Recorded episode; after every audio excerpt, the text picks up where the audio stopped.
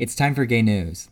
From the new Texas abortion law to the hashtag Free Britney movement, here are the five things to know about this Friday. Hey homo, I'm Tanner James, and this is The Daily Gay.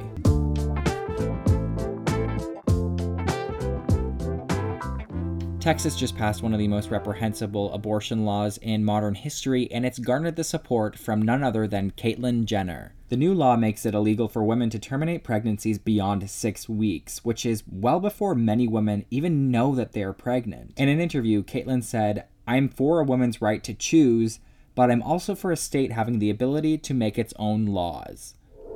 Missouri school bans gay teacher from mentioning any reference to LGBT people. John Wallace resigned after his school forced him to sign a letter vowing to never tell any of his students that he's gay. Wallace taught speech and theater at Neosho Junior High School until he quit after a volley of parents complained about him hanging a pride flag in his classroom. Swiftly instructed to take it down, some even compared it to hanging the Confederate flag. He was then asked to sign a letter that stated, There will be no reference to sexuality or gender displayed in your classroom, and you must steer clear of discussions regarding human sexuality and or sexual preference. This letter, he says, was the reason for his resignation. The Green Power Ranger has made history for becoming the first LGBTQ character in the series. There's no major coming out scene or big reaction from the other Rangers, instead, just an intimate moment of her walking away with her girlfriend, and fans are overjoyed. Eduardo Leite is Brazil's first gay presidential hopeful, but do not count on him to fight for queer rights.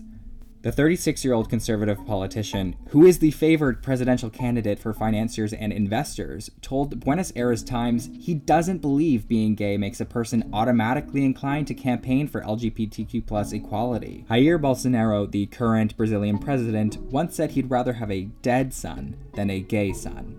And this kind of homophobic leadership has seen a deadly rise in anti LGBTQ rhetoric in Brazil. It's also worth noting that gay presidential hopeful Eduardo Leite voted for Jair Bolsonaro in 2018. Hey, listener, before we continue with the final update today, I just want to ask you to please leave us a review on the Daily Gay. I promise you it will only take you 40 seconds out of your day, and the impact is incredible. It's actually how podcasts are able to rank and find their ideal audience. Not to mention, every single review will receive a thank you note and a bunch of stickers that are super cool if you ask me. Simply leave a review and then send us a DM on Instagram at Diary of Gay. Okay, back to the show. For the last story today, we might be in the final weeks of Britney Spears' conservatorship. Britney Spears' dad asked the court to end her conservatorship, and the growing consensus is that he's actually just trying to avoid taking accountability. He said, Recent events made him question whether the arrangement is needed at all. However, Spears' lawyer stated that the termination request is indeed a victory, but that the fight to hold Britney's father accountable is not yet won. Britney has even stated in court that she's looking to see her father prosecuted for conservatorship abuse. That's all for the Daily Gay today. Please subscribe to keep up with everything going on in the community, and go ahead, write that review. I believe in you. Have a gay day, my friends.